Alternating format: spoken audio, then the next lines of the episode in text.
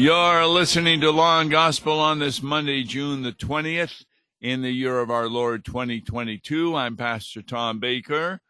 And what do we do on Mondays? We take a look at a reading for the following Sunday, which is the third Sunday after Pentecost, June the 26th, in the year of our Lord 2022 we're going to be taking a look at Galatians, beginning with chapter 5, verse 1, moving to 13 to 25, those verses. But I want to give you a little background of that. If you take a look at last week's lesson, it was from Galatians 3, uh, 23 to 4, verse 7. And what did it talk about? it talked about one of the most important law and gospel understandings of Holy Scripture. Now, before faith came, it says, we were held captive under the law, imprisoned, imprisoned, until the coming faith would be revealed. Now, we explain what all that meant. And we use the analogy of a child. When you have a child, we had three children, and I'm a pastor. My wife's a very faithful Lutheran. Our children never sinned. No, I, I took a pause there for the laughter to continue. Of course, they sinned. Children sin because by nature they're born as sinners. So, how did we control them? We controlled them by use of the law. We had a whole number of set of rules what time to come home for dinner, how to clean your room, how to be dressed properly for school, for church, etc. There were all kinds of rules. And those rules, they kind of continued for some time as children tend to be disobedient. But finally, we get to a point where the children so love the parents that when the parents have a need of something, the children are only too quick to respond. And they do so gleefully joyfully and happily because of their love for their parents. So they are released from the rules. For example, when I got married and we had children, we came home, there were no longer a set of rules that we had to follow. Parents didn't say, well, you need to be in bed by 10 o'clock, or this or that or that. No, there were guidelines as to what they were doing. And so if we wanted to go to church, we had to be ready. But it wasn't a rule with punishments. And this is a very, very important note to make. A lot of times when people hear the law, they always think it's the same kind of law. What do I mean by that? God has three uses of the law. The first use is the governmental use, where, well, punishment is given to those who are wicked. If you go over the speed limit, you get a ticket. If you rob a bank, you go to jail. So that's the law of the government.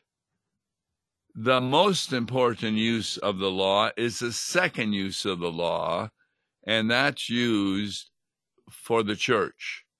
In fact, the second and third uses of the law are specifically used for the church. What's the second use of the law? The second use of the law helps people to realize where they have sinned and it is an accusation of the law. In, in, other words, it just doesn't tell you what you are to do, it actually has a punishment. In, other words, you cannot read the Bible without finding out that when you disobey God's will, there are always negative consequences. Now, those negative consequences may take place in actions that occur because of what you've done, like if you're driving with alcohol, you may have an accident and hurt yourself and others. Or it may be mental kinds of consequences where you realize what you've done is wrong and it really, really bothers you. That's the second use of the law, and it is used in the church to accuse people of their sins so that they will therefore realize they need salvation outside of themselves. Every religion believes that the way you receive salvation is within yourself by doing good works. And the idols of these religions therefore reward you for what you have done.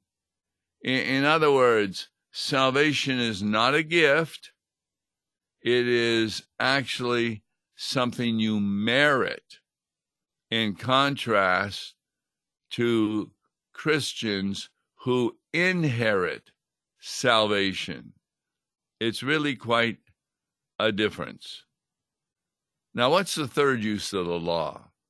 This is where some people get really confused because the third use of the law, a lot of people take as the second use of the law. But a good example would be in Exodus when God provides the commandments. You shall have no other God before me. Remember the Sabbath day to keep it holy. You shall not take the name of the Lord your God in vain. Now, these are not necessarily with vengeance applied to them.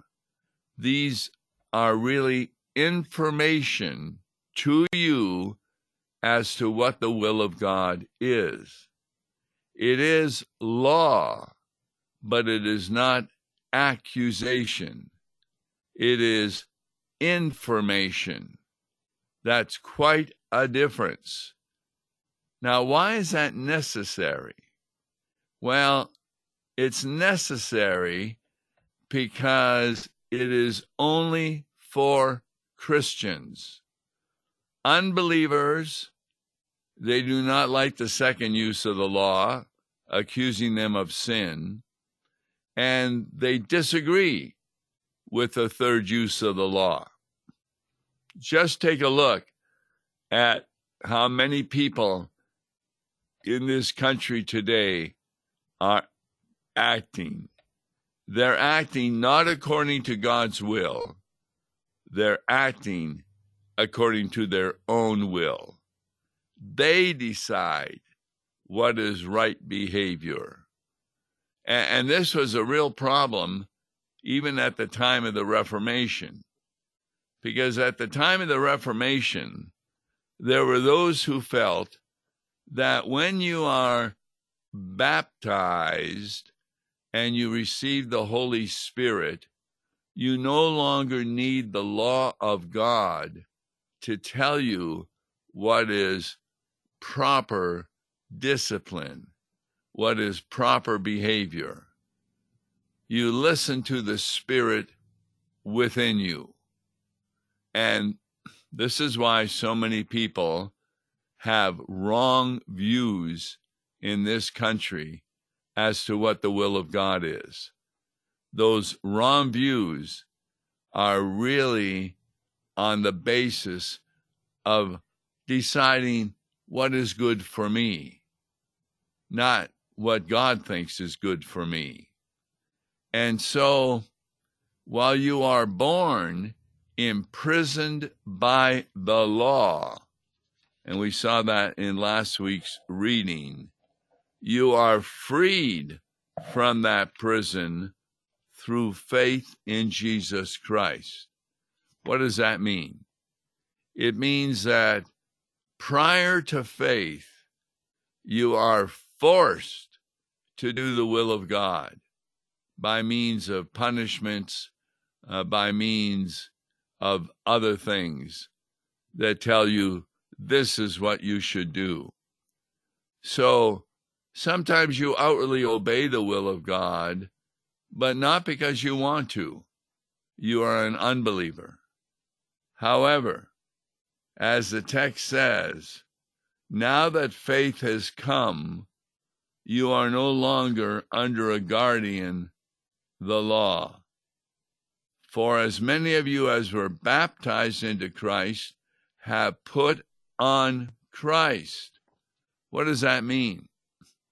It means now that you have faith in Jesus Christ, you desire to obey him and whatever his will is, according to the scripture, that becomes your will. In fact, in a worship service, we often confess our sins. The only people who can confess their sins are believers. Because unbelievers, they don't like to confess sins. Number one, they don't think they're that big a sinner. Uh, number two, it's kind of embarrassing. And so they don't want to do something that's embarrassing to them. This is why an important point of law and gospel is that when a person truly confesses his or her sins to God, guess what? That is a true believer. Only believers can confess their sins to God. And the reason they can do so is they have realized that Jesus has freed them from the curse of the law. What is the curse of the law? In the day that you sin, you will die eternally.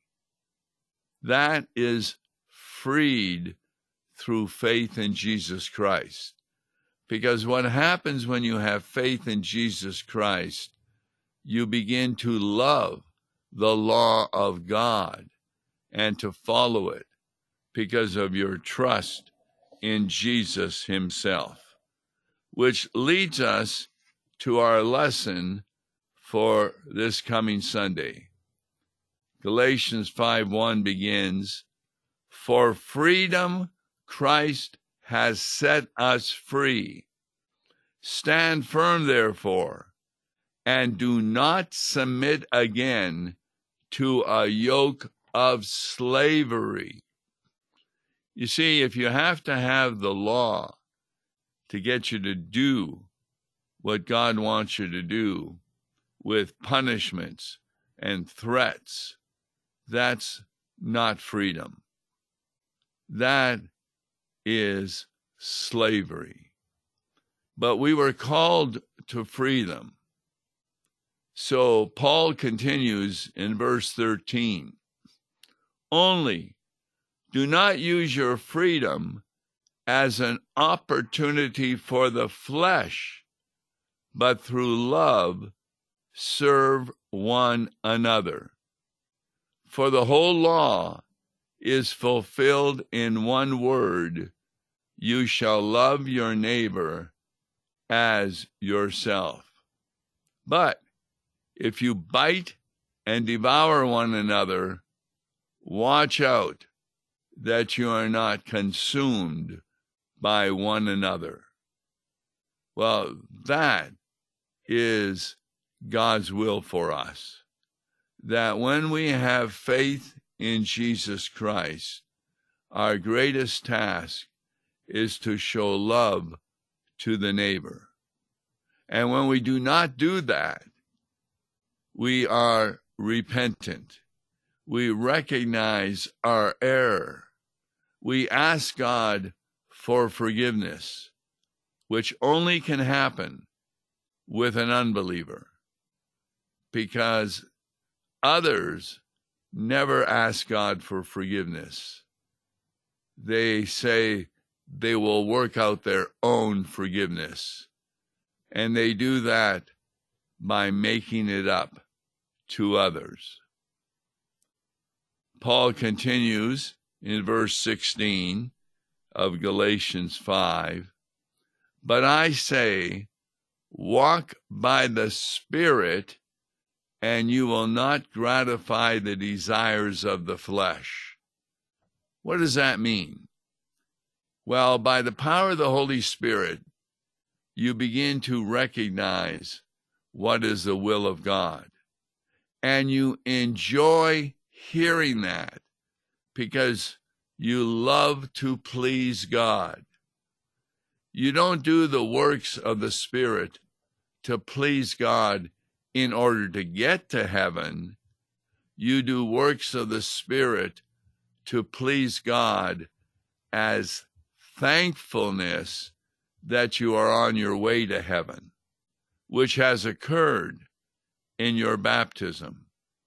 Because according to Peter in the Pentecost sermon, be baptized and you will receive not only the gift of the Holy Spirit, but also the forgiveness of sins. I'm not really sure the world understands forgiveness. They think they have to earn forgiveness by doing good.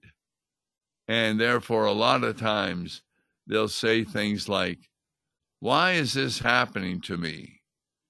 What have I done wrong that this happens to me? Well, I will try and do right, and then it won't happen. But as an unbeliever, you still get the negative consequences of living because your life is living under sin. Paul says, You have freedom but don't consider that freedom as something whereby, verse 16, you can now gratify the desires of the flesh.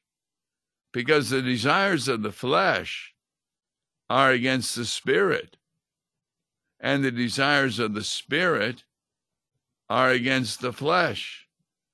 These are opposed to each other to keep you from doing the things you want to do. But if you are led by the Spirit, listen to verse 18, you are not under the law. Now, what does it mean to be under the law? It means you are under the curse of the law. You are under the punishments of the law you live your life, and when you try to obey the law outwardly, it's to get rid of the punishments, it's to be saved, it's not to please God. But when you live according to the Spirit, you want to please God. And if you're led by the Spirit, you are not under the law. Under the law, an example would be a child that is misused by the parents.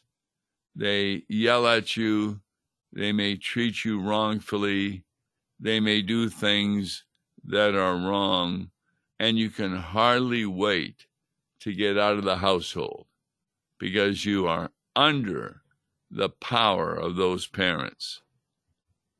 But if you are led by the Spirit, you are not under the law because you are instead under grace. God forgives your sin. You know what that means? That means that God doesn't hold you accountable for your sin. You will not find that in any other religion of the world. It's only found in Christianity. And when you are not led by the Spirit and you are under the law, beginning in verse 19, Paul talks about the works of the flesh are evident.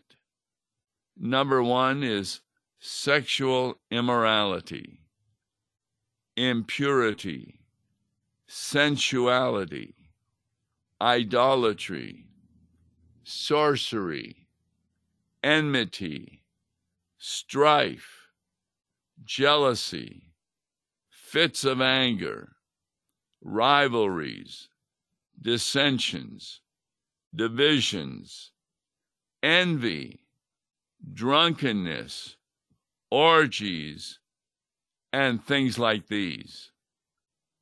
Paul says then, I warn you, as I warned you before, that those who do such things will not inherit the kingdom of God. Ooh.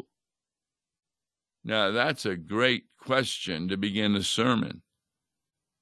Because who in the congregation does not do these things to some degree?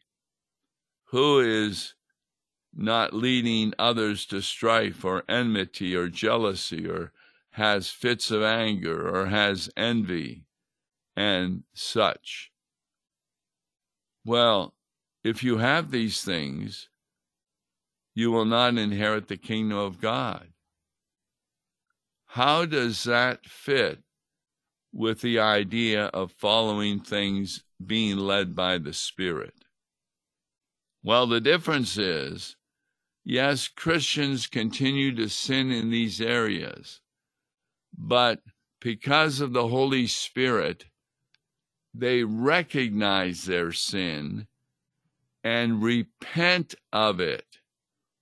That repentance only can properly be done by a Christian. And what does that mean? It means that the Christian is contrite over what they are doing to Jesus Christ.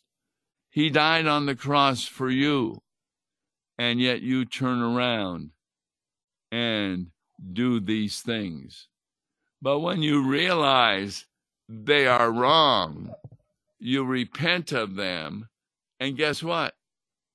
You are forgiven. And what is does forgive, forgiveness mean? It means you are no longer held accountable for what, what you have done. Therefore, you then can move to the fruit of the Spirit.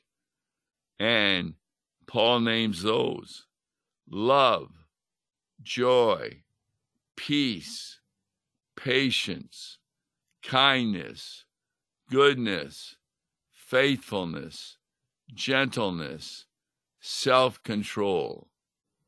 Against these things there is no law which will punish you.